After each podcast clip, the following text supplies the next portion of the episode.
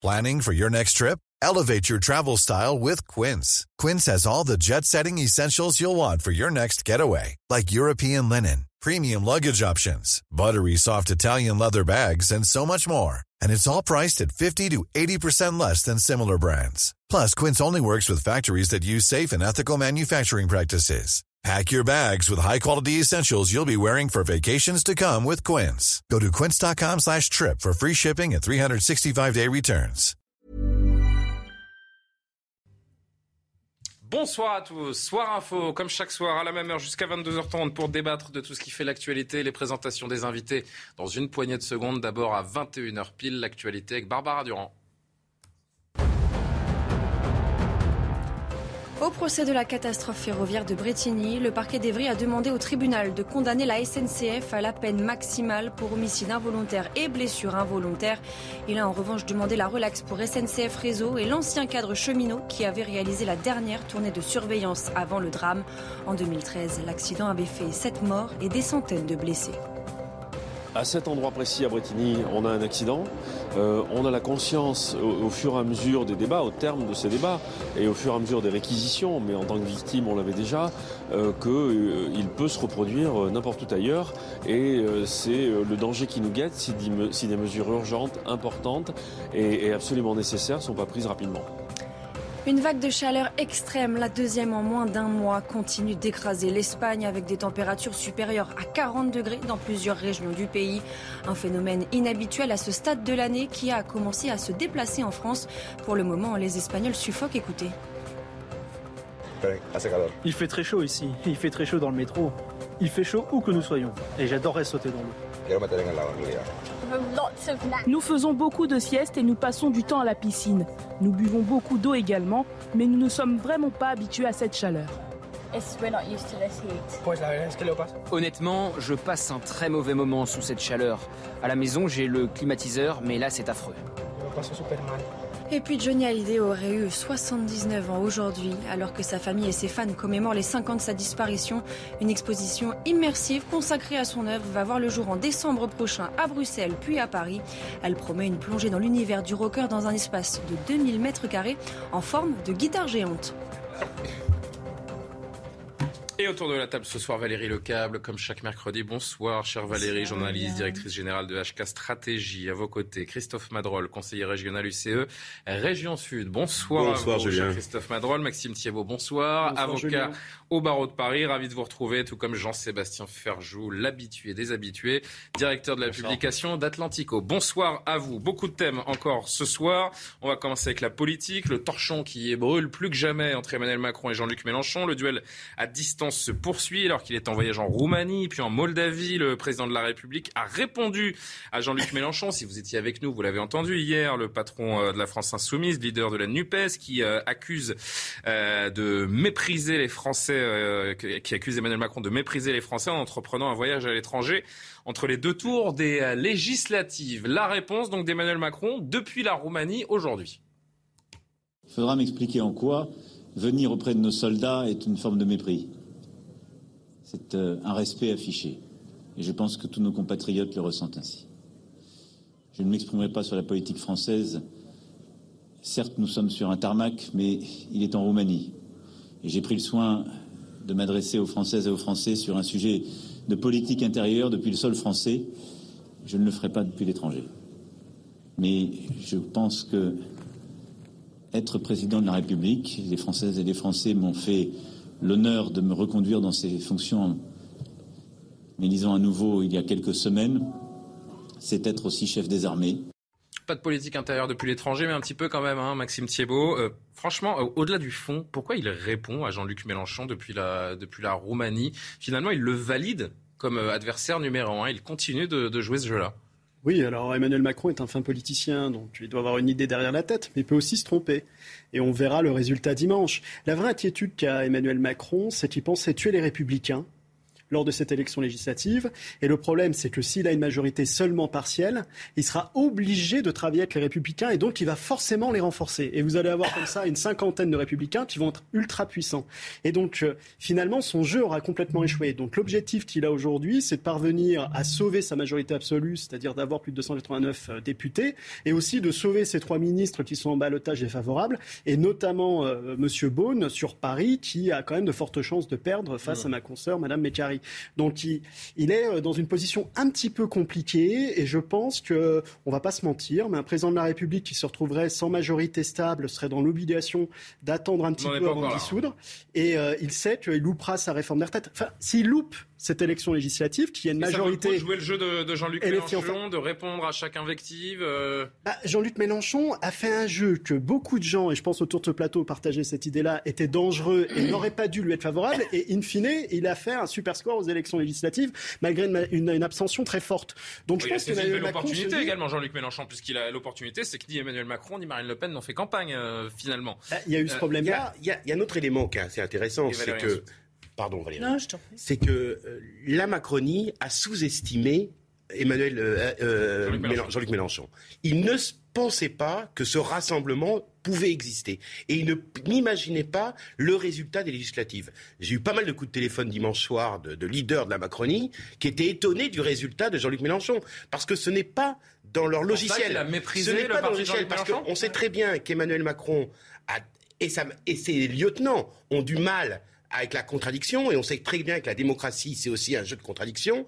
Et cette euh, cette démonstration de Jean-Luc Mélenchon de rassembler la gauche, moi-même, j'y croyais pas. Sur ce plateau-là, j'avais dit comment on peut allier euh, mes ex-amis des Verts avec des socialistes sur l'Europe et avec des mélenchonistes qui ne croient pas en l'Europe? Et pourtant, l'électorat de gauche s'est mobilisé et on l'a vu. Il faudra voir comment ça se passera en termes de groupe à, l'Assemblée. Hein, mais, euh, mais pour cette élection. mais sous-estimer l'adversaire, sous-estimer l'adversaire, comme le fait d'ailleurs un certain nombre de macronistes depuis des années, on en a déjà parlé sur ce plateau-là, c'est un peu la tarte à la crème qui leur revient l'effet boomerang. Juste pour reprendre les propos de Jean-Luc Mélenchon, Valérie Lecable, est-ce que se rendre auprès des soldats français pendant l'entre-deux tours, c'est faire preuve de mépris?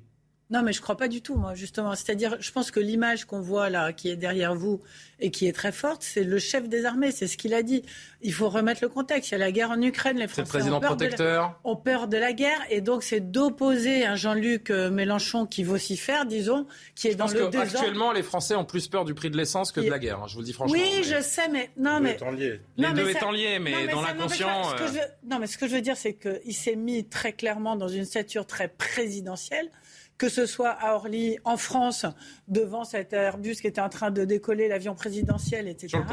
Et, et là, donc là, il est en train de dire je suis le président de la République française, je suis le chef des armées, je vais parler aux puissants de ce monde, je vais peut-être essayer de négocier euh, un début euh, de Et s'il n'avait pas fait ce déplacement, Jean-Luc Mélenchon aurait dit il méprise les soldats français, il ne va pas les voir. Exactement. Non, hein. mais là, je, fais de la politique fiction. Après, est-ce que ça touche les Français ou pas euh, les urnes le diront, mais il se met clairement en, opposition complète. Il montre que lui, il est quelqu'un de sérieux, quelqu'un qui a des responsabilités et quelqu'un qui va peut-être réussir à faire dialoguer Zelensky et Poutine, parce que c'est ça le sujet aujourd'hui. Jean-Sébastien Farjou, ce qui est scandaleux, ce n'est pas qu'il fasse ce, voyage euh, officiel, c'est qu'il n'ait pas fait campagne. Il a démobilisé son électorat et se retrouve au pied du mur. C'est le constat? J'adorerais croire qu'il va faire dialoguer euh, Vladimir Poutine et Volodymyr Zelensky. Oui, enfin, c'est peut-être son intention, mais je pense que les diplomates et tous les gens qui s'intéressent au dossier considèrent que ça a à peu près autant de chances non, c'est pas vrai, là que ça se passe cette semaine. ah, cette semaine, non, mais c'est le début. C'est à peu près autant de chances d'arriver que, que moi de gagner à la super cagnotte de l'euro million. C'est la première fois que les Américains disent que l'Ukraine ne peut pas gagner la guerre et qu'il faut commencer à négocier. Commencez pas à vous couper, s'il vous plaît. Indépendamment de ça, je ne trouve pas qu'il soit déplacé que le président de la République euh, aille euh, à l'étranger et euh, soutienne les soldats français qui sont déployés en Roumanie, en Roumanie, ni même qu'il s'intéresse au dossier ukrainien. En revanche, là où je pense qu'il y a un vrai mépris pour les Français, c'est pas en faisant ce déplacement. Ce déplacement, c'est justement en étant que dans l'image. Regardez, Valérie, elle nous dit, c'est des images. Il essaye d'avoir l'air président, mais le sujet, c'est pas d'essayer d'avoir l'air président. Le sujet, c'est qu'il est le président, et le sujet, c'est la proposition qu'il a à faire aux Français Français. Mais on l'a vu avec la campagne des présidentielles et on l'a vu avec la campagne des législatives. Probablement parce qu'il a sous-estimé ses adversaires ou qu'il a pensé que comme ils étaient un peu incompétents ou alors euh, trop radicaux, finalement les Français s'en détourneraient. Il n'a pas éprouvé le besoin d'avoir lui un projet ou en tout cas de l'exprimer.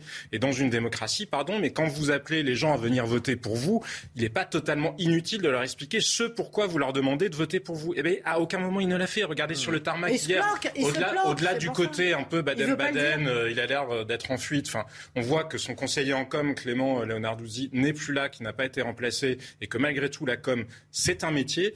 Il n'a rien dit à part dire, suggérer qu'il ne serait lui.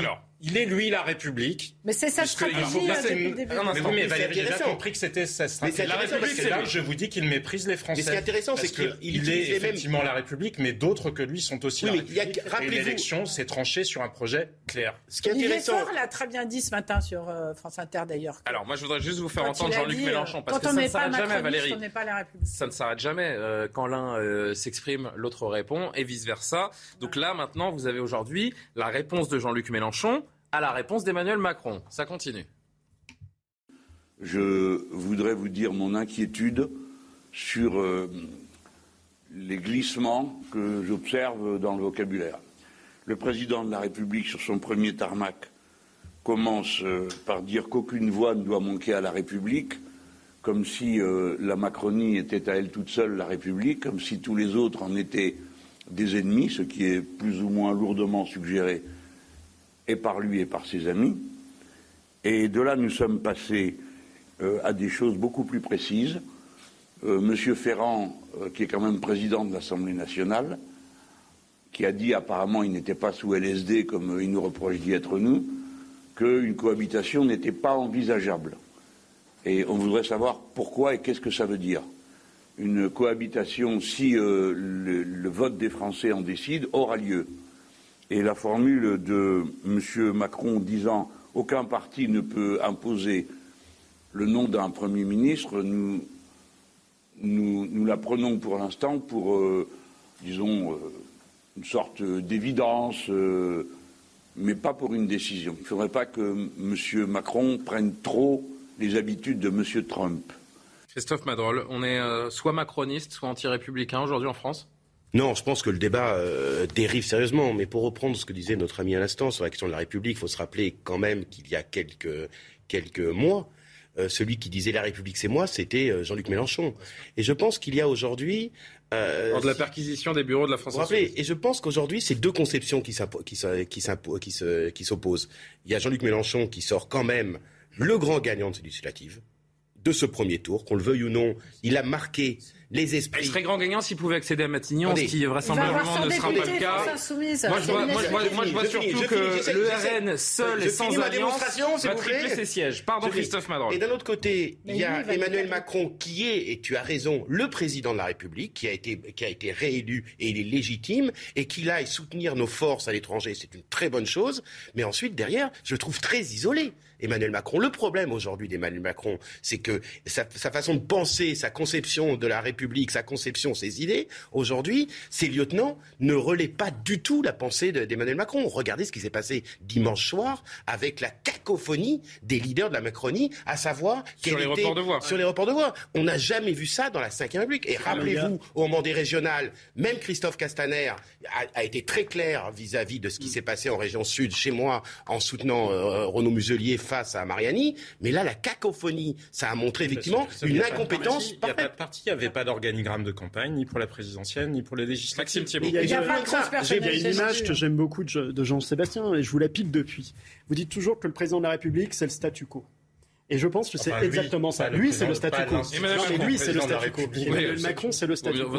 C'est-à-dire qu'il n'y a plus de politique. C'est l'immobilisme le plus complet. Il arrive à mettre dans le même gouvernement Darmanin et, et Papendaï. Ça veut quand même dire qu'il est capable de rassembler des tendances qui n'ont rien à voir les unes avec les autres, derrière une politique qui ne bouge pas. Et ce qui est dramatique, et c'est le souci démocratique d'Emmanuel Macron qui est dramatique parce qu'il est absent, c'est que toute opposition est forcément un extrême. Jean-Luc Mélenchon est un extrême. Marine Le Pen, on se souvient du deuxième tour, elle a eu quand même une campagne dégueulasse, faut dire le mot tel qu'il est.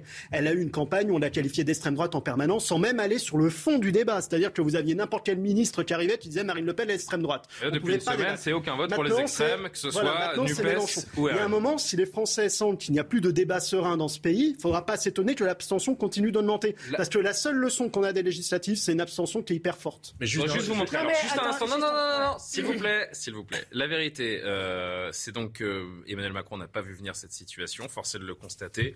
Euh, il s'est un peu dit, euh, même pas peur après la, la présidentielle, et, et, la situation est celle qu'elle est euh, aujourd'hui, avec des macronistes qui sont fébriles. J'en veux pour preuve. Alors cette séquence que vous avez peut-être vue ou peut-être pas parce qu'elle a été rapidement retirée du euh, site YouTube où elle a été diffusée, ce sont les JAM, vous savez, les jeunes ah avec Macron qui ont produit une, vidéo. Politique fiction, on anticipe, on est donc le 20 juin, la NUPES a eu la majorité, le RN est, est renforcé, voilà ce qu'ont imaginé les jeunes avec Macron, vidéo qui a été supprimée quelques minutes après.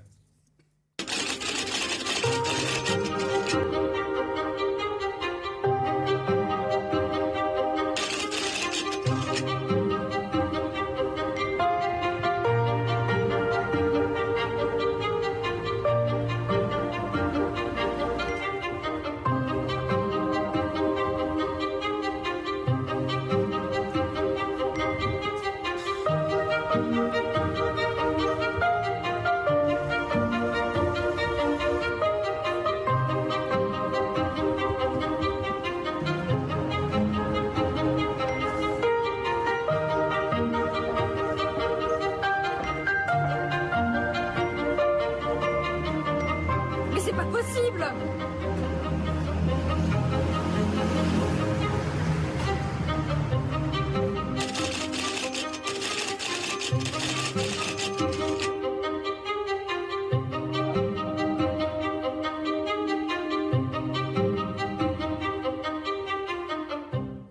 vidéo euh, étonnante des jeunes avec Macron qui ont donc euh, pu euh, retirer ce, ce poste. Nous avons publié ce matin un poste de fiction politique visant à appeler au vote mettant en scène certaines des mesures qui pourraient être prises si les extrêmes arrivaient au pouvoir et imposaient leur programme. Nous supprimons cette vidéo vu des messages de haine qui ont suivi, notamment vers les militants à l'image. Nous regrettons le détournement du message principal, appeler les électeurs à dire non aux extrêmes et à donner une majorité forte au président de la République. Une seule réaction parce qu'on est en retard. Ils sont quand même culottés de parler d'extrême en permanence. Bah, c'est jeune. Parce que là, ils nous sortent du débat. On peut plus débattre dès qu'on est dans l'opposition de Macron, c'est ce que je disais tout à l'heure, on est forcément en extrême. Et deuxièmement, c'est qui, qui nous a... insulter toute la journée. Hein. Ouais, non mais d'accord, bah, ils ont qu'à pas faire de la politique, c'est pas se faire insulter. De toute façon, quand on fait de la politique, on fait de la télé, on fait sur Ça, c'est mignon, mais il y a au bout d'un moment, euh, il faut arrêter le côté victimaire en permanence. Moi, ce qui me fait quand même particulièrement sourire, c'est que pendant deux ans, même cinq ans, quel est le gouvernement qui a eu le plus de censure de ces lois par le Conseil constitutionnel? C'est quand même le gouvernement d'Emmanuel Macron. Sur la presse, sur la loi sécuritaire, qui est-ce qui nous a confinés? Qui est-ce qui nous a obligés à porter un masque pendant la nuit? Qui est-ce qui a obligé des jeunes à se faire vacciner? Enfin, s'il y a quand même eu... La nuit, ça dépend les endroits où vous sortez. Ouais, je sais pas, je sais pas ce que vous faites de vos nuits, mais... Mais le masque... Le masque pendant la nuit, ça, ça vous regarde. Certaines boîtes étaient fermées à ce moment-là. Je sais pas ce que vous avez fréquenté, justement. Non, mais il y a quand même un moment, c'est mignon d'aller nous parler de liberté lorsque les deux dernières années, on a fait les En tout cas, c'est triste. Le poids qu'on pense, le poids que vous ayez comme idée politique, de voir que vous êtes obligé de. Bon, euh, vous pensez ce que vous voulez de cette vidéo, c'est pas méchant, c'est un truc de militant. Ils ont été obligés de la supprimer parce qu'ils se sont pris. Alors, c'est l'heure du flash. Flash, euh, une minute. Et Jean-Sébastien, je reviens vers vous. Euh, Barbara Durand, pardon. 520 000 lycéens quelque peu soulagés. Ça y est, l'épreuve de philosophie au baccalauréat est passée. Les candidats de la voie générale avaient à choisir entre eux. Les pratiques artistiques transforment-elles le monde ou encore revient-il à l'État de décider de ce qui est juste? En voie technologique, les lycéens ont planché sur la liberté consiste-t-elle à n'obéir à personne ou encore est-il juste de défendre ses droits par tous les moyens? Et en plus du stress ce mercredi, les élèves ont dû combattre la chaleur. Le scarabée japonais, un insecte ravageur aux portes de la France. Cet insecte représente une menace pour des centaines d'espèces végétaux, avertit l'Agence nationale de sécurité sanitaire qui recommande une surveillance accrue et ce, alors que les conditions de précipitation et de température lui sont de plus en plus favorables. Et puis un an et huit mois de prison avec sursis requis par le parquet suisse contre Michel Platini et l'ex-président de la FIFA Sepp Blatter. Les deux hommes sont accusés d'avoir escroqué l'instance mondiale du football en obtenant un paiement injustifié. Le tribunal suisse rendra sa décision décision le 8 juillet. Oui, Jean-Sébastien Ferjot, sur cette euh, vidéo euh, qui a disparu des réseaux pour les jeunes avec Macron. Oui, moi je ne trouve pas particulièrement euh, choquante, si ce n'est qu'effectivement, en creux, en filigrane derrière, il y a l'idée, il n'y a que nous, et puis tout le reste, ce serait que danger pour la démocratie. Mais le sujet, c'est pas tant qu'il pointe des dangers qui peuvent exister, c'est qu'il y a différentes manières d'abîmer la démocratie. On peut abîmer la démocratie en étant radical, en étant un extrême, en ayant des valeurs qui ne seraient pas respectueuses des droits de l'homme, mais on peut aussi l'abîmer en s'asseyant sur les corps intermédiaires, en s'asseyant sur la notion même de contrôle, d'équilibre des pouvoirs, en s'asseyant sur les libertés publiques, parce que ça a été le cas. Il n'y a pas eu d'appréciation véritable de l'échelle euh, entre, par exemple, vous faisiez référence au Covid, de l'efficacité ouais, ça, Je veux bien, mais euh, enfin, quand vous voyez comment ça s'est passé en Chine ces derniers mois, je pense qu'on peut aussi se détendre un petit peu les privations de liberté. Julien, juste d'un mot, le Parlement allemand, parce qu'il y a des démocraties, qui, nous, il y a des démocraties qui nous entourent, est en train de sortir un rapport manifestement qui fait justement, ils ont demandé à des experts, hein, c'est pas juste mmh. euh, un comité de défense dont personne ne sait ce qu'il ce qu'il s'y dit, qui dit que les confinements n'ont servi à rien et c'est le Parlement allemand qui a commandé ça à des experts. Donc vous voyez bien que les questions, elles se posent, mais le sujet, c'est pas tant la décision qui a été prise en soi, c'est l'absence de contrôle. C'est ça le sujet. Le sujet, on en a déjà parlé, c'est l'absence de responsabilité. Ah, Il n'y a pas de principe de responsabilité. La démocratie, elle s'abîme aussi comme ça, pas que avec des valeurs qui sont extrêmes. Très vite. Non, je dis qu'on peut critiquer Emmanuel Macron autant qu'on veut, mais on ne peut pas nier que euh, Jean-Luc Mélenchon soit d'extrême gauche. Je veux dire, il faut arrêter de dire. Non, mais attends, hein. il faut arrêter. Si, si, il faut dire que Jean-Luc Mélenchon ah est d'extrême gauche. Et il faut dire que Marine Le Pen, excusez-moi, tout à l'heure vous avez dit la campagne a été dégueulasse, elle est d'extrême droite. C'est tout, c'est pas parce que on est contre Macron qu'on peut pas dire que les autres sont moi, moi, effectivement, le programme, le programme de Jean-Luc le programme de Jean-Luc Mélenchon, je le combats, je le bah, combats. D'accord, c'est clair. Mais l'absence de débat démocratique me pose un problème. Oui, mais on peut pas tout mélanger. On peut pas dire pour autant, on peut pas accuser les gens d'être extrémistes. À un moment donné, on n'a pas eu ce débat au moment de l'élection présidentielle pour les raisons qu'on connaît. On avait l'occasion pendant ces législatives de poser le débat de société. Mais on l'a pas fait. Allez, merci. Mais Elisabeth Borne. Je vous demande de vous arrêter. Non, mais juste, vous croyez qu'il y a une Je vous demande de vous arrêter. Sérieusement, parce que moi, je vais vous dire. Fou, hein. Non, mais regardez comment ça se passe en France. Mais même dans le clip, il parlait des subventions publiques. Mais oui, mais parce que c'est une illusion de parler d'extrême sans se poser des questions sur le contrôle mais qui je dis, je par ailleurs. Je peux me poser des questions. Je n'existe pas. Je suis un fantôme. Non, mais je me pose des questions, mais je ne veux pas nier. Valérie Lecable, s'il vous plaît, Jean-Sébastien Ferjou, merci de me laisser animer cette émission. Elisabeth Borne a été de nouveau euh, interpellée aujourd'hui alors qu'elle fait euh, campagne sur le terrain à propos du cas Damien Abad ministre des Solidarités, accusé d'agression sexuelle par une troisième femme euh, sur le site euh, témoignage sur, relayé par le site Mediapart ces dernières heures. Je ne suis pas juge, a rétorqué euh, la Première ministre, que les victimes portent plainte, dit-elle. Écoutez-la, c'était cet après-midi. Moi, je vois des témoignages anonymes relayés par un média. Je dis vraiment aux femmes, et je le dis en tant que Première ministre et en tant que femme je les invite à déposer plainte. Parce que c'est important que la justice puisse dire les faits. Moi, je ne suis, suis pas juge. Je ne suis pas... Attendez. Les enquêtes, c'est la justice qui les fait. Et donc, je dis à toutes les femmes qui ont des faits à signaler qu'elles doivent déposer plainte, qu'elles seront bien accueillies si elles vont dans un commissariat, si elles vont dans une gendarmerie pour déposer plainte. C'est important que la justice puisse dire les faits et c'est uniquement la justice qui peut le faire. Christophe Madorl, il y a une grande gêne quand même du gouvernement sur la question de Damien Abad. Est-ce que dans la constitution de ce gouvernement, il y a peut-être eu un moment, un, moment, un manque de prudence? Oui, mais il y, a, trois sujets. Il y a le côté euh, judiciaire, et Elisabeth Borne a raison. Il n'y a pas de plainte contre Damien Abad. Il y a la question morale, et là-dessus, je laisse euh, Damien Abad et le gouvernement gérer. Et il y a le problème politique.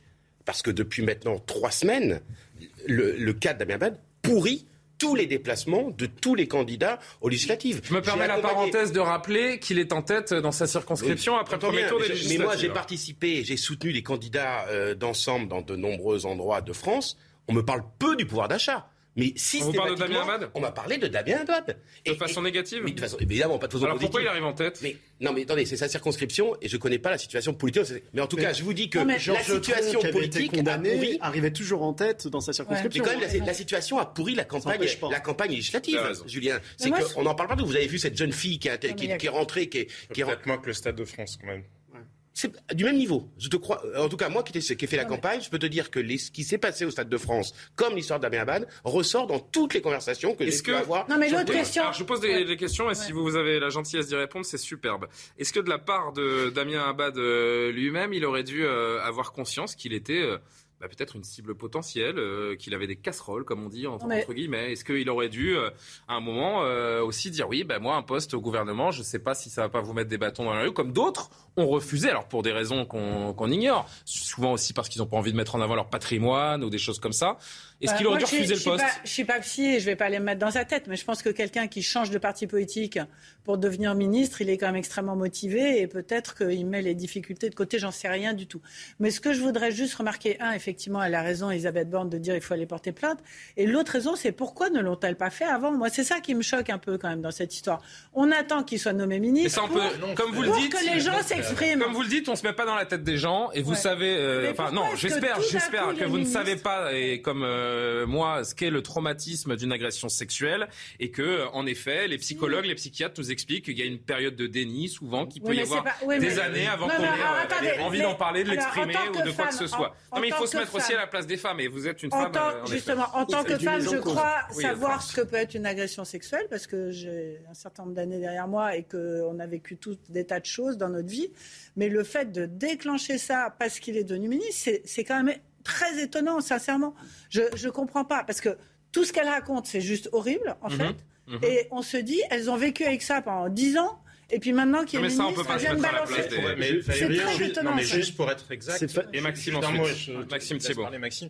La première a déjà déposé des plaintes. C'est pas, euh, c'est pas juste à cette Et personne ne le savait, du coup, alors La Mais si, Macronie ne le si. savait pas On poursuit la discussion. Il y a des choses à dire. Il y a des choses à dire. C'est un poison lent là qui est en train de poursuivre le, le gouvernement. Marine Le Pen a eu son mot à dire là-dessus euh, également. On marque une courte pause. On se retrouve pour la deuxième partie. Le crack à la porte de la Villette qui pourrit la vie des riverains. Règlement de compte à la Kalachnikov à Lyon-la-Duchère. Et puis euh, le débat sur les signes religieux à l'école qui monte ces dernières heures. On verra si vous êtes bon reste en philo également après les épreuves du bac aujourd'hui. La deuxième partie de Soir Info dans un instant. D'abord le rappel de l'actualité en quelques secondes avec Barbara Durand. Alors que le mercure pourrait atteindre entre 38 et 40 degrés vendredi, voire plus de 40 localement, Météo France a déjà placé 23 départements en vigilance orange canicule. Des températures élevées, plus de 35 degrés, devraient persister jusqu'à dimanche dans le sud et l'est du pays. Soyez prudents. L'inflation a de nouveau accéléré en mai à 5,2% sur un an, a confirmé ce mercredi l'INSEE, dépassant ainsi les 5% pour la première fois depuis septembre 85. Cette hausse de l'inflation résulte entre autres de l'accélération des prix de l'énergie, des services et de l'alimentation. Et puis au 112e jour de guerre, les Nations Unies enquêtent sur l'envoi supposé d'enfants ukrainiens vers la Russie où ceux-ci seraient ensuite proposés à l'adoption à des familles russes. La haute commissaire aux droits de l'homme a expliqué que ses services se penchaient sur ces accusations. Le haut commissariat aux droits de l'homme n'est pas en mesure de confirmer ces accusations ni le nombre d'enfants concernés. Jean-Sébastien Ferjou, Valérie Lecap, Christophe Madrol, Maxime Thiebaud sont toujours présents autour de la table. On poursuit la discussion quelques instants autour du caillou dans la chaussure du gouvernement. J'ai nommé euh, Damien Abad et ses euh, accusations, témoignages d'agression sexuelle par une troisième euh, femme. Je le disais tout à l'heure, je ne sais plus à qui c'était tour. C'était à vous, Maxime Thiebaud, de prendre la parole. Je disais tout à l'heure, c'est un petit peu le, poison lent pour le gouvernement qui va les poursuivre encore très longtemps, on peut l'imaginer. Non, mais il y a plein de questions qui se posent autour de Damien Abad, sur le plan de l'éthique, sur le plan du droit, sur le plan de sa personnalité. Moi, euh, c'est sûr que la prise en compte des victimes, elle doit être importante. Moi, j'ai eu des, clientes qui ont été agressées sexuellement ou qui ont été violées, et donc forcément, je ne peux être que que touché par, euh, par tout cela et je vois concrètement les incidences que ça peut avoir sur le plan psychologique. Mais je tiens quand même à ce qu'on respecte le principe qui est la présomption d'innocence. Damien Abad, il doit en bénéficier. Malgré tout, il n'a jamais été condamné définitivement. Euh, la présomption d'innocence est un principe. Il y a eu un classement sans suite, donc je pense que c'est vraiment intéressant, du moins c'est vraiment important pour notre État de droit que la présomption d'innocence soit respectée. Mais après, il y a la question de l'éthique. Sauf qu'aujourd'hui, les accusations font office, font office de culpabilité. Mais il y a la question de l'éthique. Et la question de l'éthique, elle dépasse le droit. C'est-à-dire qu'en dehors de la présomption d'innocence, lorsque vous êtes mis en cause aussi fortement dans l'opinion publique, il y a un moment où la question de votre, de votre maintien en place doit se poser. Et de lui-même, il pourrait décider de se retirer, non pas parce qu'il se sait coupable, mais parce qu'il sait qu'il porte atteinte à l'intérêt de la nation. Donc on en revient à ce qu'on disait au début. Cette composition de gouvernement manque de prudence. Mais je pense que psychologiquement, c'est très compliqué pour cet homme-là, parce qu'on a beau dire tout ce qu'on veut, on a beau en rigoler, parce que certains en rigolent et ça ça m'attriste beaucoup. C'est quand même quelqu'un qui toute sa vie a combattu pour exister avec le handicap qu'il avait. Vous imaginez ce que ça a été pour lui? C'est quelqu'un qui s'est engagé en politique alors que c'était compliqué, qui devait subir certainement les ricanements. Il a fini député de la nation. Il est aujourd'hui ministre de l'État. Enfin, c'est quand même quelque chose qui est colossal. Il faut quand même se placer à sa place. Et j'imagine que ces affaires pénales, qui ensuite ont été classées sans suite ou n'ont jamais donné lieu à une condamnation définitive, lui donnent pas envie à cet homme qui a toujours été combattant pendant sa vie de démissionner. Et je pense non, mais son combat, le combat que vous décrivez qui est tout à fait louable, ne lui donne pas un blanc-seing pour autant. Tout à fait. Et je pense que c'est là où le Premier ministre devrait, avec, avec une fermeté réelle, mais aussi une certaine humanité, lui faire comprendre qu'il est le moment qu'il parte. Sauf que là, elle, est, très gênée, elle répond euh, souvent à côté. Juste un mot, Christophe Madrol, juste un mot s'il vous plaît, de Marine Le Pen à ce sujet, et euh, je vous entends encore 2-3 euh, minutes. combien en faut-il? Pour euh, considérer qu'à tout le moins, euh, M. Abad a un comportement inapproprié avec les femmes, ce qui semble-t-il était une notoriété publique dans les milieux qu'il fréquentait. Voilà, donc les, accusations font office de, culpabilité. Hein. Alors de la bouche de, Marine Le Pen. c'est de la politique.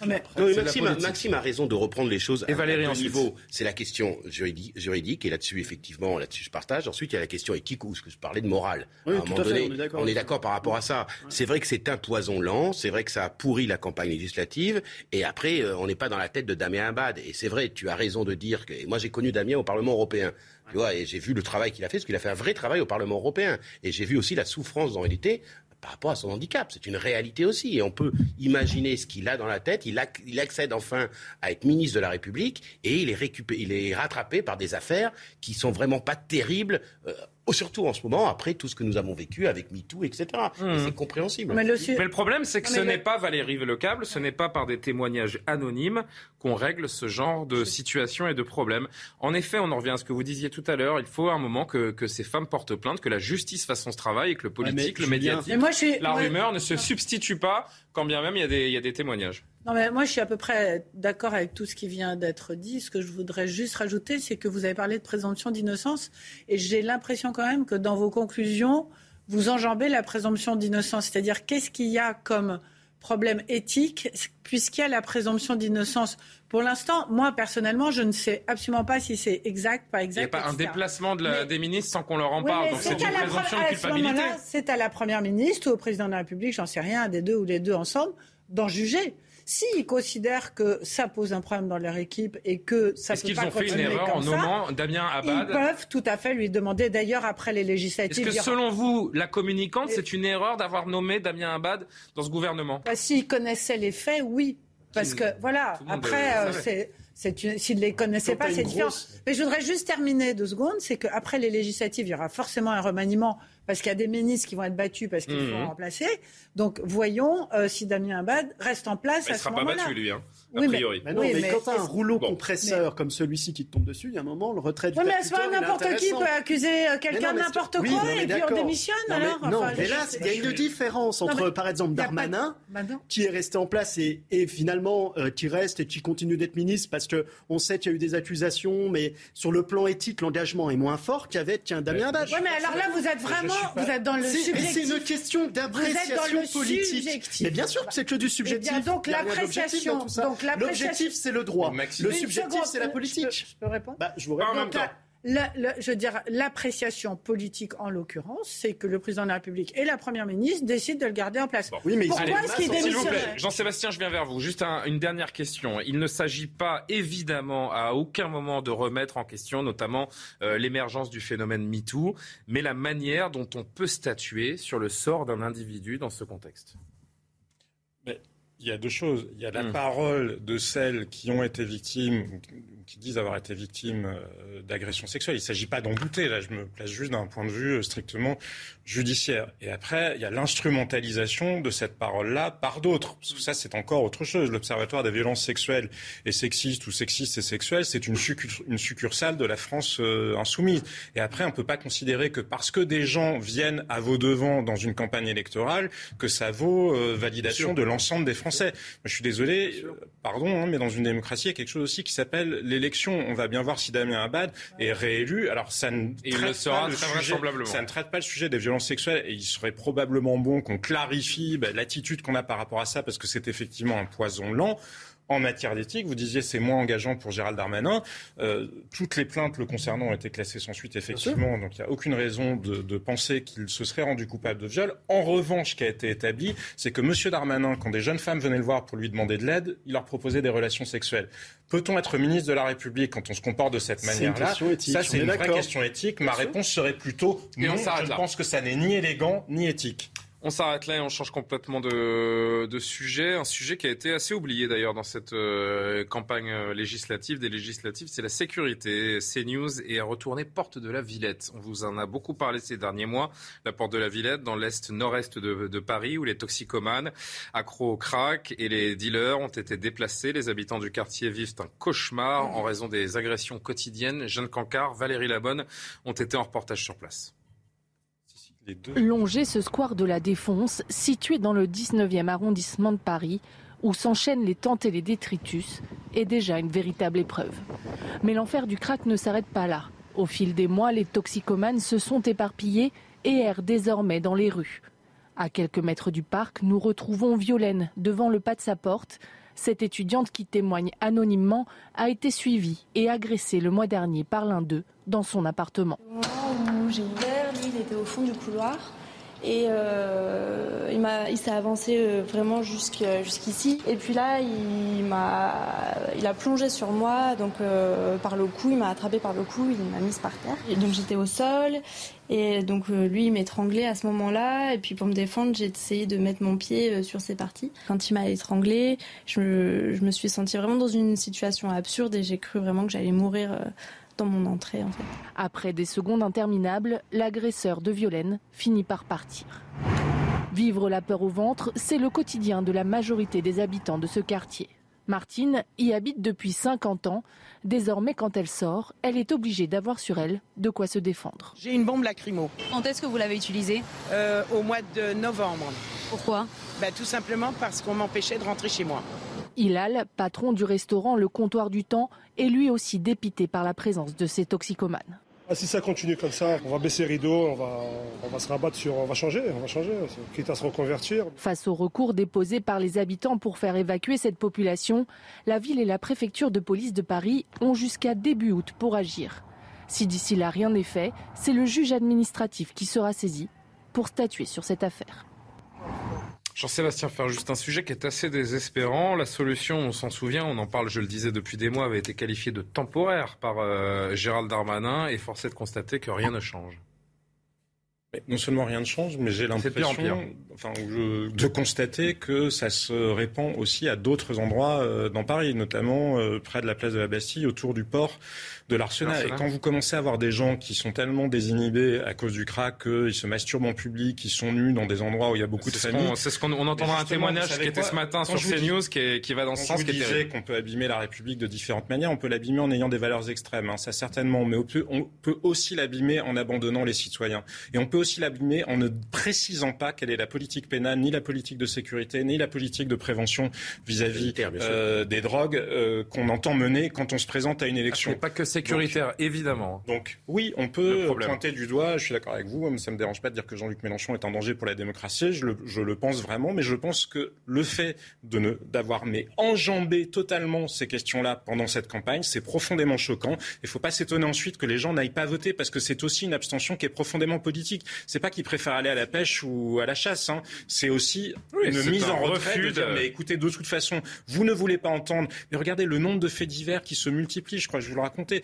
Enfin, un certain nombre de jeux. Là, on m'a raconté une autre histoire. Un homme qui, euh, sur une petite route de campagne, enfin, c'est lui qui me le raconte, hein, avec euh, sa famille, plusieurs familles sont là, juste au sud de Lyon. Une voiture passe zigzag à toute vitesse, etc. Lui heurte le coude. Sortent de la voiture les habitants de la cité euh, voisine qui lui disent "T'as pété mon rétroviseur, tu vas le payer." Donc les autres familles disent non, non, on a vu, vous alliez trop vite, vous zigzaguez, etc. La police arrive, les gens qui étaient dans la voiture disent ton fils, on l'a reconnu. On l'a reconnu parce qu'on sait dans quel collège il est, il lui donne le nom du bon collège, effectivement. Ben, Qu'est-ce qu'il a fait? Il a préféré payer et la police a fait ou elle n'a pas entendu. En tout cas, le résultat, c'est qu'il a préféré, on a préféré payer. je, voudrais juste qu'on entende. tout le monde va réagir. Christophe, C'est le sujet au sens de sentiment d'abandon, de sentiment d'abandon que vivent les Parisiens. s'il vous plaît, laissez-moi arbitrer ces, ces débats. Je voudrais juste apporter un élément sonore pour qu'on alimente le débat. C'est Jean-Christophe Couvi qui était chez Laurence Ferrari tout à l'heure, secrétaire national SGP Police. La réponse n'est pas que policière. Écoutez-le. C'est compliqué parce que la, alors la police, elle est là tous les jours. Hein. Euh, elle essaie justement d'aller au contact des, et des citoyens et aussi des, des craqueurs, comme on appelle. Hein. Euh, on essaie effectivement, mais le problème, c'est que c'est pas un, pro... enfin, j'allais dire la problématique et la réponse ne sera pas que policière ça va être une réponse euh, sociétale et une réponse aussi, j'allais dire, sanitaire. Parce qu'avant tout, ce sont des gens qui sont malades. Moi, quand je vois qu'il y a 150 à 200 personnes qui errent dans les rues, euh, on a l'impression de voir un mauvais euh, épisode de The Walking Dead mmh. avec des zombies. Et ces gens-là, ils, ils essaient de chercher, euh, d'acheter des galettes de crack. C'est 15 euros la galette ou le caillou de crack. Et en fait, euh, ce sont des gens malades. Et le préfet de police, je suis désolé, mais le préfet de police peut interner ces gens pour les soigner. Donc à un moment donné, on voit, nous, policiers, on est au milieu de ce marasme mmh. et on se rend compte que d'un côté, les pouvoirs politiques se renvoient la balle entre la mairie de Paris et l'État. Chacun se renvoie la balle en disant c'est pas moi, c'est à toi de voir, etc. Nous, on est au milieu, on fait tout ce qu'on peut pour, pour garder cette paix sociale et essayer de d'aider aussi les riverains. Moi, ce dont j'ai peur, c'est que les riverains, euh, c'est déjà, ça s'est déjà vu, s'organisent en milice et aillent régler leurs comptes eux-mêmes. Et ça, c'est l'état de droit. Je suis désolé, on, on, on, le recule de jour en jour et on prend pas ses patins. Donc la, la décision, voilà, elle appartient dans les dans les mains de la, de la, des pouvoirs publics. Et nous, policiers, euh, voilà, on est au milieu de tout ça. Et je vous dis encore une fois, c'est la détresse humaine plus qu'autre chose. Christophe Madral, oui, la situation elle est inflammable parce que l'ordre, la loi ne sont plus respectés dans notre oui, pays. suite simplement. À une, suite à une, une, une, émission avec Sonia Mabrouk, mm-hmm. on abordait la question. Je suis allé sur place. Je suis allé sur place et j'ai discuté avec les travailleurs sociaux qui étaient sur place, les infirmières, parce qu'il y a des gens qui sont des soignants, et avec les policiers. Ils me disaient tous que la question n'est pas n'est plus sécuritaire. Bien sûr qu'il faut sécuriser parce que. Bah, quand vous avez des femmes qui se font agresser et qui ne veulent pas rentrer chez elles, c'est aussi un peu sécuritaire tout de même. C'est une question sanitaire. Et c'est aussi aujourd'hui, aujourd'hui, pour les riverains, non, mais les riverains, c'est pas aujourd'hui, les, les, les usagers de crack, ce sont des malades. Et aujourd'hui, vous avez les dealers autour, hein. Vous avez les dealers autour aussi. Hein. Les, non, mais je vous parle des, des gens. Des oui, mais ces gens-là, s'ils consomment du crack sur place, c'est parce que les dealers viennent à eux aussi. Hein. Je suis d'accord avec votre analyse. C'est vrai qu'il y a la question sécuritaire. Mais la question sanitaire, si on ouvrait des places en hôpital psychiatrique, s'il y avait une mais vraie oui. politique liée à la toxicomanie en France et qu'on arrête ça, systématiquement d'avoir un discours angélique par rapport à la toxicomanie, et si on avait effectivement, comme Bernard Kouchner ou Jean-Pierre Chevènement l'avait porté à l'époque, et que la question de la toxicomanie, on traite une maladie mentale, d'accord? Un toxicomane qui, a, qui aujourd'hui prend du crack, et quelqu'un qui est en difficulté mentale. Donc il faut le soigner comme quelqu'un qui est en difficulté mentale avec une prise en charge sanitaire. C'est déjà une première réponse. C'est vrai que la réponse ne peut pas être que policière. Regardez le nombre, vous avez des gens qui vivent places, un enfer. Regardez le nombre de places en psychiatrique qui sont Rien n'a été fait sur ces questions. Rien n'est fait depuis 10 ans. Mais ça n'empêche On va marquer la pause. On marque la analyse sur le côté sécuritaire. Mais déjà soignons les usagers de crack aussi. Il est 21h45. On va retrouver Barbara Durand pour l'actualité résumée en quelques secondes. On marque une pause et on poursuit évidemment la discussion autour de ce sujet et de tous les autres sujets à aborder jusqu'à 22h30, juste après la pause. Donc à tout de suite. Au procès de la catastrophe ferroviaire de Bretigny, le parquet d'Evry a demandé au tribunal de condamner la SNCF à la peine maximale pour homicide involontaire et blessure involontaire. Il a en revanche demandé la relaxe pour SNCF Réseau et l'ancien cadre cheminot qui avait réalisé la dernière tournée de surveillance avant le drame. En 2013, l'accident avait fait 7 morts et des centaines de blessés. Intensifier les livraisons d'armes à l'Ukraine, appel lancé par les États-Unis. Nous devons intensifier notre engagement commun et redoubler d'efforts pour que l'Ukraine puisse se défendre a déclaré le chef du Patagone. C'était ce mercredi au cours d'une réunion au siège de l'OTAN à Bruxelles. Et puis le président chinois Xi Jinping a assuré ce mercredi son homologue russe Vladimir Poutine du soutien de Pékin en matière de souveraineté et de sécurité au cours d'un échange téléphonique. De son côté, le Kremlin a indiqué que les deux dirigeants avaient convenu d'élargir la coopération dans les domaines énergétiques, financiers, et concernant les transports. La Chine est le principal partenaire économique de la Russie. La troisième partie de Soir Info, toujours avec euh, Valérie Lecap, Jean-Sébastien Ferjou, Christophe Madrol et Maxime Thiebaud. On continue euh, quelques instants la discussion autour du phénomène euh, du crack à Porte de la Villette, où les toxicomanes accros, les dealers ont été déplacés et font vivre un enfer au quotidien aux riverains. Justement, une riveraine responsable d'association à, Porte de la Villette était ce matin chez Romain Desarbes dans la matinale. Regardez, écoutez en longueur ce, témoignage parce que c'est lourd de sens, de sens pardon, et c'est assez terrible d'entendre son quotidien. Le matin et le soir, c'est presque les pires périodes pour sortir où l'insécurité règne, où vous ne pouvez pas sortir sans être en hypervigilance, où vous ne pouvez pas sortir sans manquer de vous faire agresser, de voir des scènes d'exhibition, des personnes qui défèquent devant vous, de la masturbation à ciel ouvert, des personnes qui se piquent, on a des seringues partout dans, nos quartiers. En fait, la mairie de Paris, le seul volet mmh. euh, qu'ils attachent, c'est le volet santé par la réduction des risques euh, avec leur euh, sacro-sainte HSA, salle de shoot ou euh, SCMR, appelez-les comme vous voulez. c'est la seule solution qui est proposée. Déjà, j'aimerais connaître la définition qu'ils en ont et la fonction de ces salles de, de ces salles de consommation à moindre risque. Et euh, le volet sécuritaire n'est jamais abordé. C'est-à-dire que l'aspect tranquillité publique, on a l'impression qu'il vient en, dans un second, voire un dernier temps. On a l'exemple, triste exemple de la rivoisière qui ne fonctionne pas, qui a des débordements dans les rues.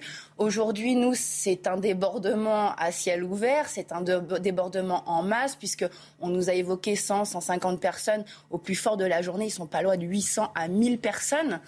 Donc dans un quartier où en plus on cumule énormément de fragilité. Les réunions, ça va, ça va, parce qu'au final, les réunions, ça n'a jamais mené nulle part. Et aujourd'hui, oui, ce qui a changé, c'est que ça s'aggrave de jour en jour. Il y a de plus en plus de consommateurs sur le terrain, de plus en plus de dealers sur le terrain, donc euh, de plus en plus de problèmes sur le secteur. Maxime Thiebaud, c'est une telle défaite pour notre nation quand on entend un témoignage comme celui-là C'est le moins qu'on puisse dire. Vous savez, en août 2020, le tribunal administratif de Marseille a condamné l'État parce qu'il y avait des rodéos urbains à Marseille. Mmh. Sur simplement le motif de l'atteinte à la sécurité publique.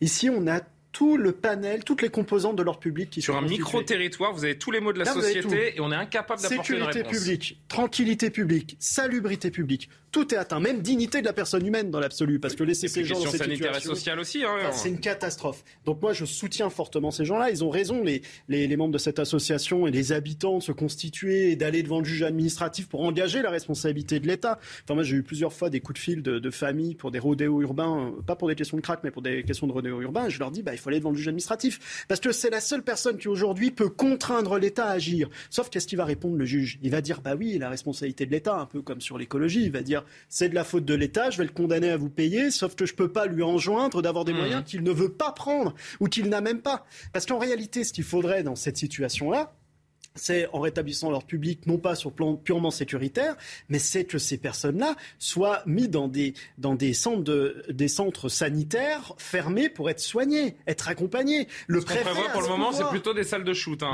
qui a priori ne sont pas faites pour prendre du crack. Le hein, préfet, s'il a envie, il le peut prendre cette décision. C'est une histoire d'envie politique. si le préfet il dit demain, je vous. Je bah, les drogués ne votent pas, hein, a priori. Donc oui, mais les drogués, on leur laisse pas le choix. Ils troublent l'ordre public, ils sont en infraction.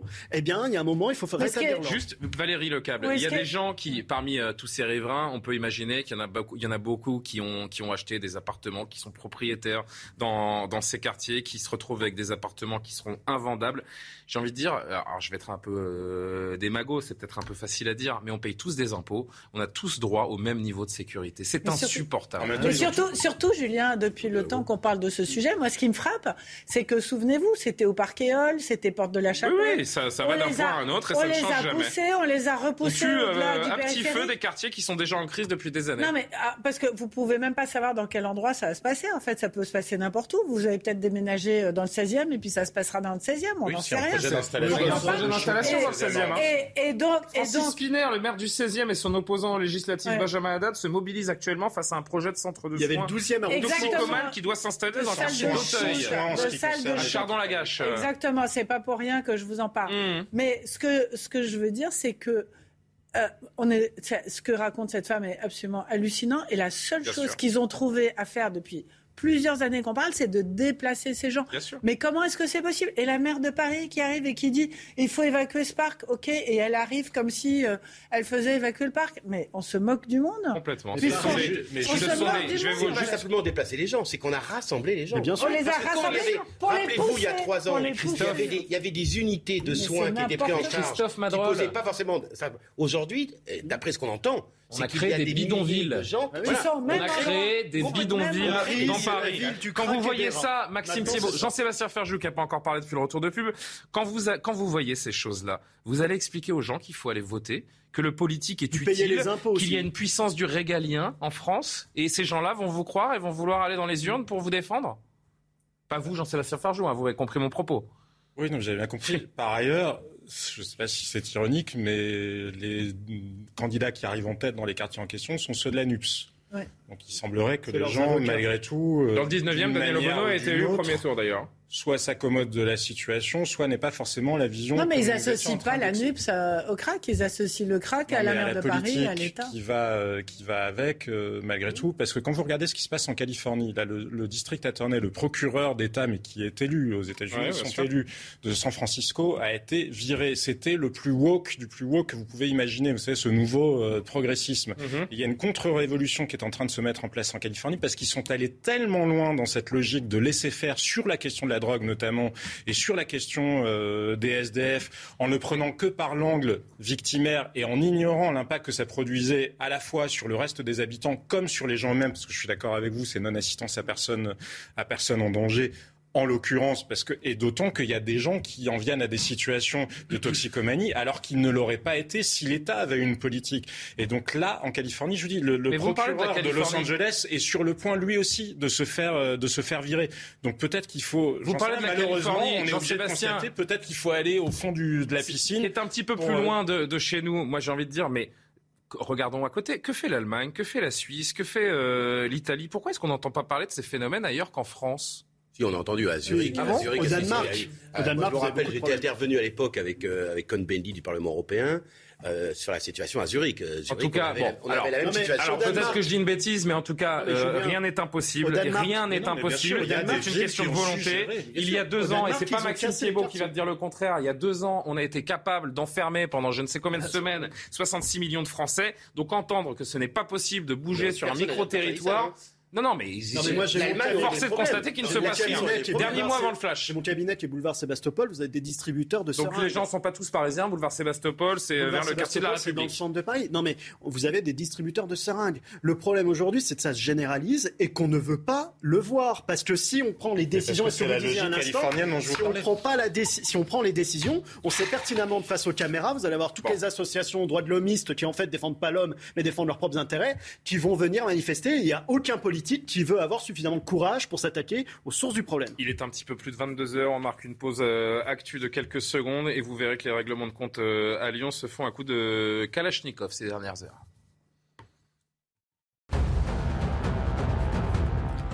Nous devons arrêter la guerre sans faire la guerre avec la Russie. Déclaration d'Emmanuel Macron en Moldavie.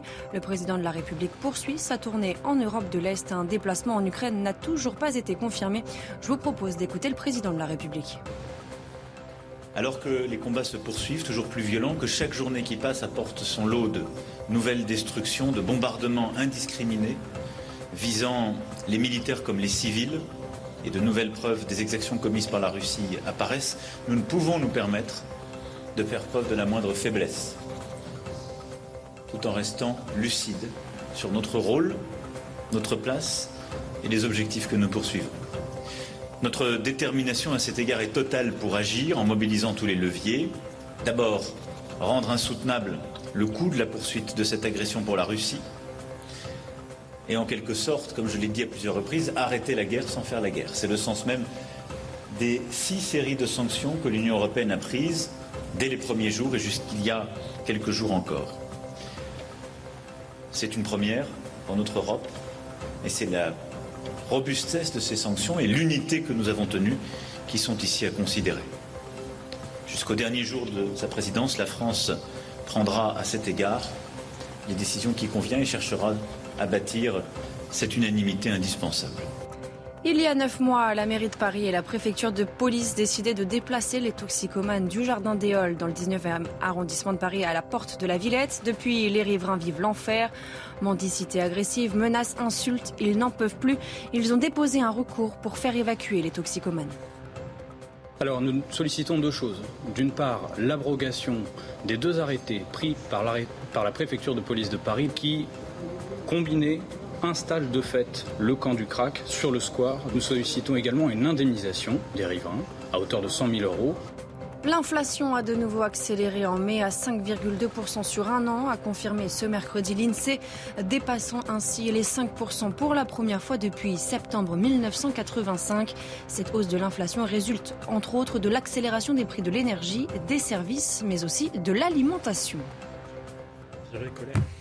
Euh, ces images à la Duchère à Lyon où une nouvelle, fusillade donc, a eu lieu euh, la nuit dernière. Bilan deux morts, deux blessés. Selon la police, il s'agit d'un règlement de compte entre euh, trafiquants de drogue. Les explications de Redam Rabbit.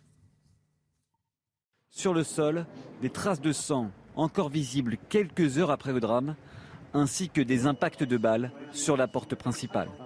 C'est devant cet immeuble du quartier de la à Lyon que deux jeunes hommes âgés de 16 et 20 ans ont été abattus dans la nuit de mardi à mercredi. Deux autres mineurs ont été grièvement blessés, mais leurs jours ne sont pas en danger. Un habitant de l'immeuble décrit la scène. Alors les tirs s'arrivaient derrière. On a regardé, on voyait des gens courir, enfin deux personnes. On est repassé de ce côté-là, il y a une voiture noire qui a démarré. C'est tout ce qu'on a vu. On n'a vu personne euh, physique, si vous voulez. Selon une source proche de l'enquête, il s'agirait d'un règlement de compte sur fond de trafic de drogue mais la préfecture ne confirme pas encore l'information. L'enquête dira la part que les trafics euh, ont ou pas dans cette, euh, dans cette fusillade. Mais c'est un nouveau drame qui, qui, une fois de plus, endeuille la Duchère, endeuille la population. Quartier populaire du nord-est lyonnais, la Duchère fait régulièrement l'objet de violents affrontements. La municipalité veut agir. Vous savez, sur ce territoire, il y a déjà une action depuis, euh, depuis plusieurs mois. Hein. Euh, on sait qu'ici, il y, a un point de deal euh, qui est enquisté. Euh, des enquêtes sont en cours. Le parquet de Lyon a ouvert une enquête pour tentative de meurtre et meurtre en bande organisée. Parmi les deux, hommes morts, pardon, ont respectivement 16 euh, ans, donc un mineur et un, très jeune homme de, de 20 ans. Ça s'est réglé à la Kalachnikov hier soir. Hein. Ça s'est réglé à l'arme de guerre. Ce sont des armes qui, sont utilisées euh, en Ukraine actuellement, par exemple, euh, pendant des, guerres. Donc regardez cette séquence, écoutez surtout, écoutez, parce que c'est ce bruit qui est insupportable et, effrayant. Ce sont des vidéos qui sont tombées sur les réseaux sociaux au moment de cette fusillade des riverains, des gens du quartier qui, qui filment et, on peut entendre ce qui se passait. Écoutez.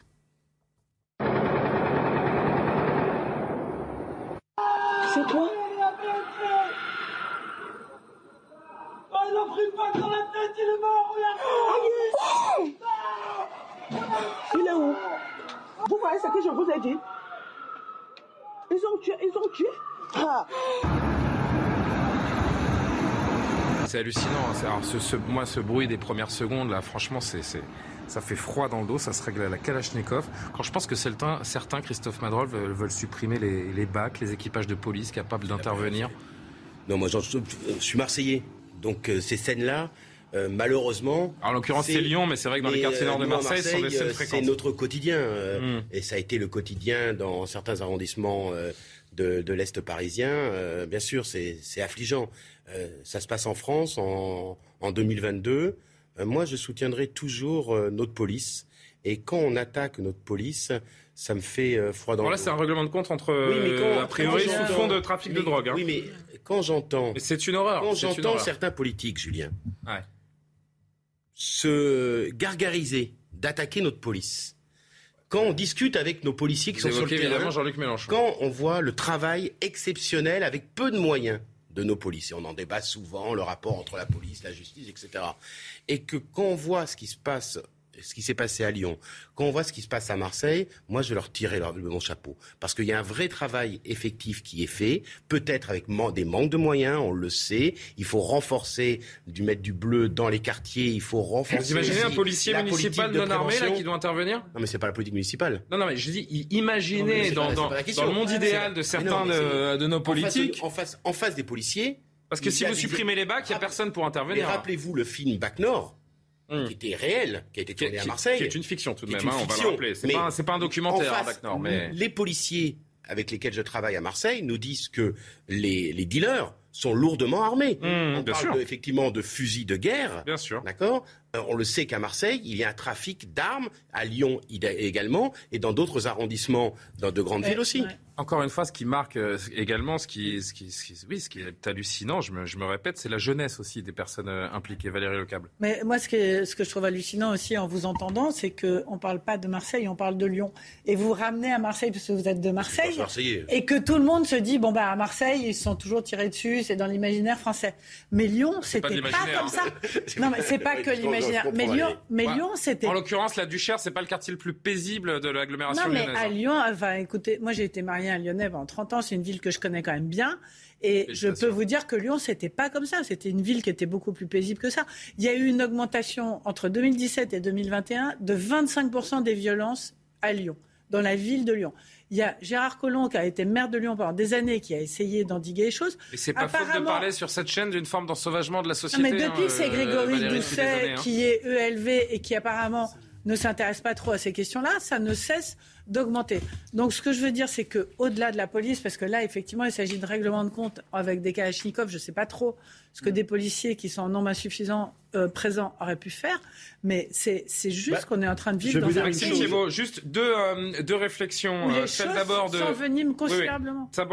Celle d'abord de l'ex-maire de Lyon, Gérard Collomb, ancien évidemment ministre de l'Intérieur également, qui dit aujourd'hui il faudra combien de temps à l'actuelle municipalité pour admettre que la bah sécurité doit être la première priorité bah dans une ville? Ras-le-bol de l'angélisme. Et puis deux tweets rapidement de Grégory Doucet, le maire de la ville qu'on a entendu il y a un instant.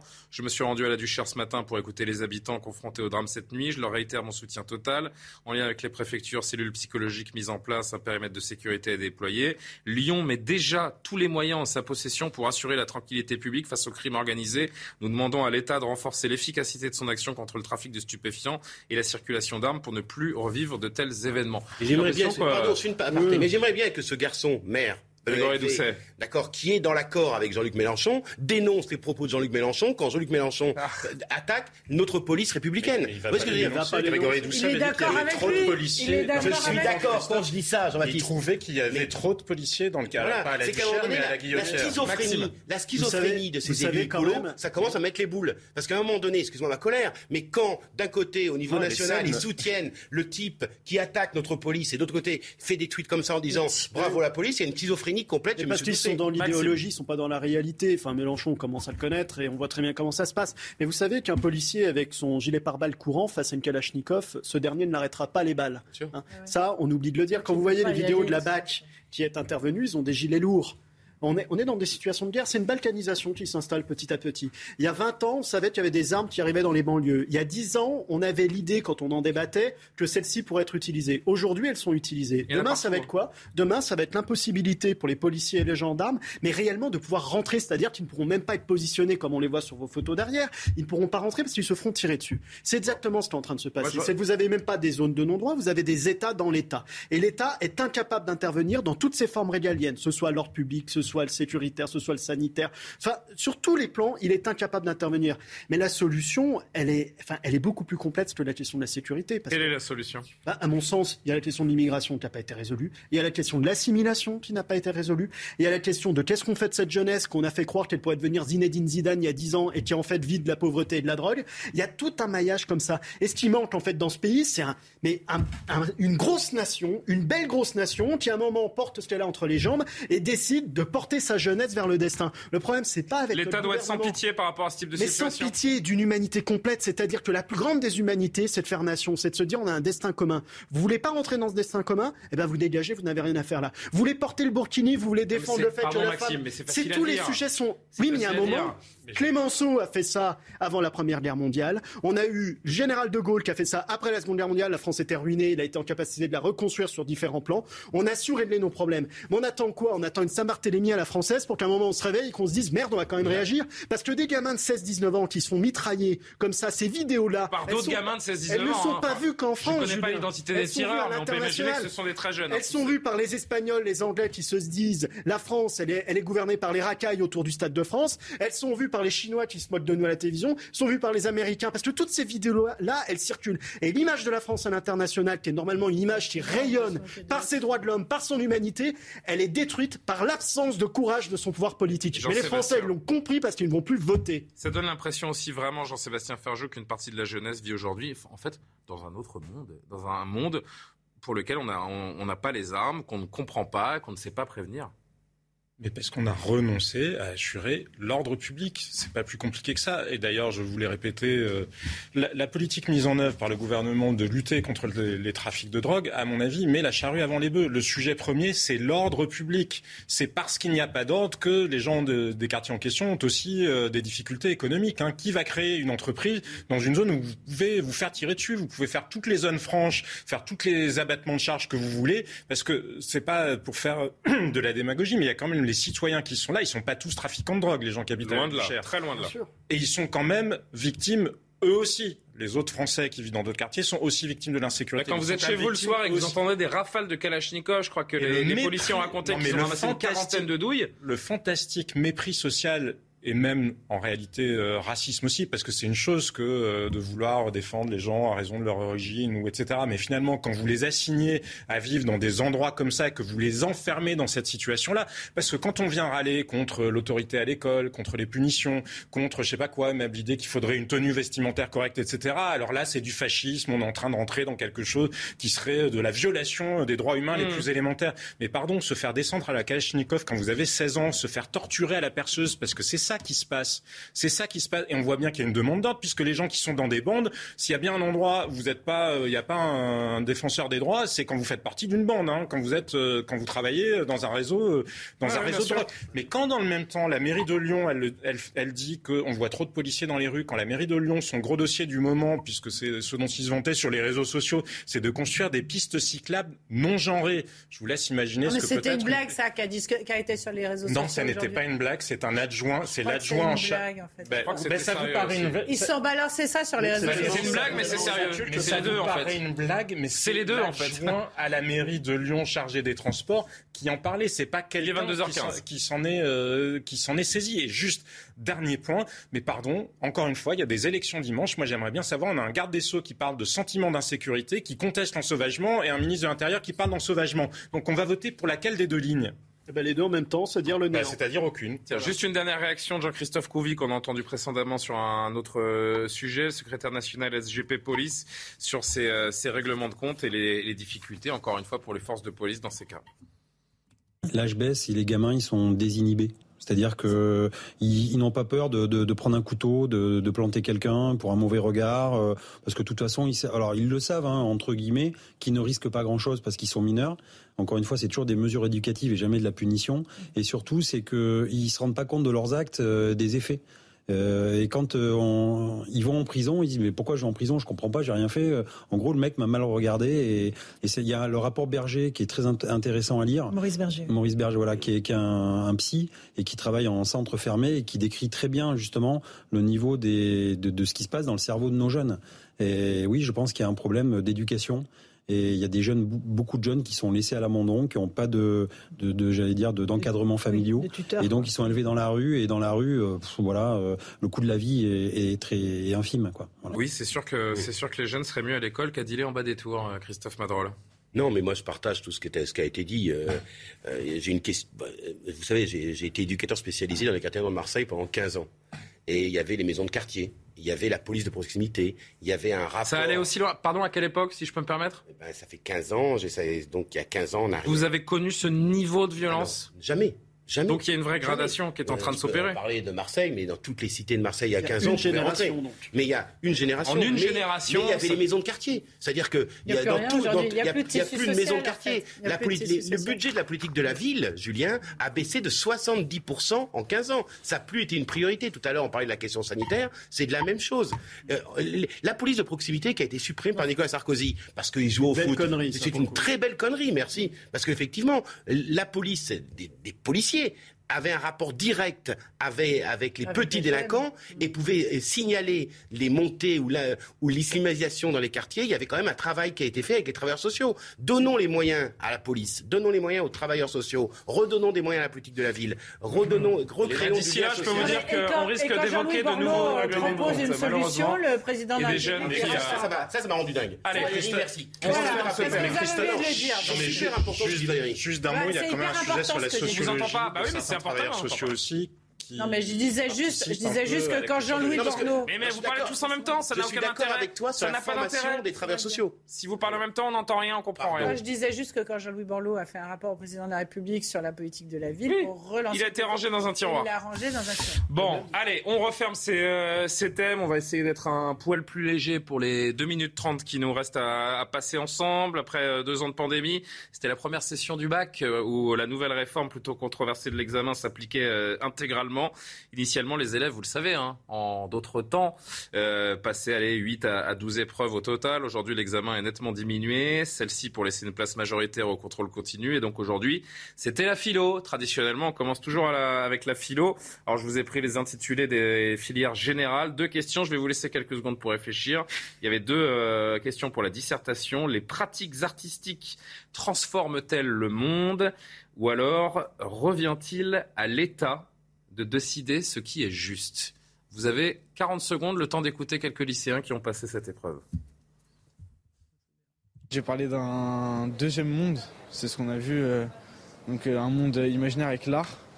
Et j'ai dit que ça transformait pas le monde réel, mais que ça ouvrait sur un deuxième monde, euh, du coup le monde artistique. C'était le seul, j'avoue, le seul que je connaissais, l'art, et je suis tombé dessus. Du coup ça s'est bien passé, franchement. Sur, sur l'État et la justice, c'est très bien passé. J'ai commencé par euh, parler de l'État. Ensuite, euh, je suis revenu sur euh, l'opinion personnelle, comme quoi il n'y avait pas que l'État qui choisissait ce qui était juste. Et ensuite, j'ai terminé par, par rassembler les deux en, disant que l'État plus le peuple choisissaient ensemble ce qui était juste. Bon, eux, ils ont eu 4 heures et une année scolaire, vous avez eu 40 secondes. Les pratiques artistiques transforment-elles le monde?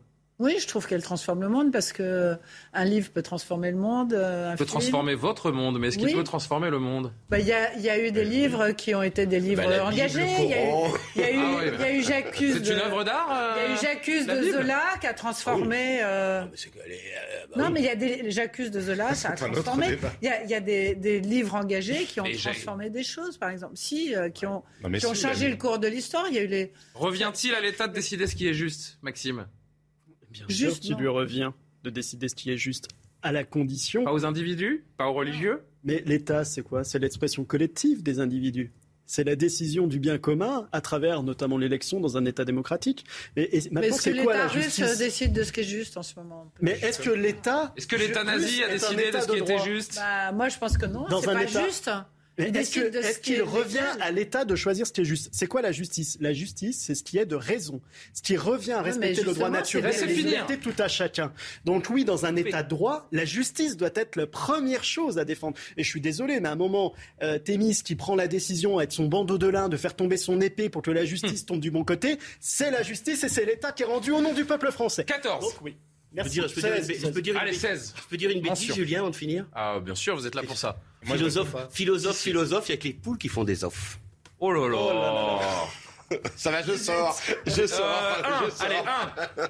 Vous êtes recalé, rattrapage pour euh, Christophe Madre. Vous préférez quoi, vous euh, L'art, les pratiques artistiques transforment-elles bah, le monde ou revient-il à l'état de décider ce qui Les deux sont intéressants, mais puisque Maxime vient de parler. Il vous reste 20 secondes. Hein. Oui, il revient à l'État de définir ce qui est juste, mais l'État ne peut pas avoir le monopole de la définition de ce qui est juste, parce que parfois, justement, l'État lui-même, le, champ de la politique, c'est pas le champ de la vérité, c'est le mm. champ de la majorité. La majorité, on l'a vu dans un certain nombre de circonstances historiques, elle peut se tromper.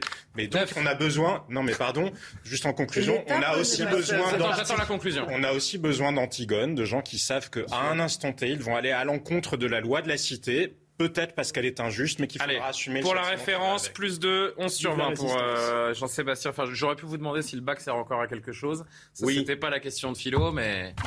On peut se la poser. Oui, ça sert encore à quelque chose de Ne dites pas ça, mais il y a des filles qui nous regardent ce soir, s'il vous plaît. Il y a mes filles qui regardent ce soir. Oui, servent. Très important. Le problème, Julien, c'est qu'il n'y a plus de culture générale en France. Il faut remettre Donc la philo, ça doit être la matière. C'est la plus belle le vrai bac. Regardez la réac. Valérie Lecab, réactionnaire, c'est nouveau ça. On a changé de ministre de l'Éducation. Allez, c'est terminé. remettre le bac. Samira Ouled, merci beaucoup. Cyrine Bessade, merci beaucoup. Toutes les deux m'ont aidé à préparer cette émission. Olivier Benkemoun arrive pour On peut tous dire. Je vous souhaite une très belle soirée sur CNews et à très vite.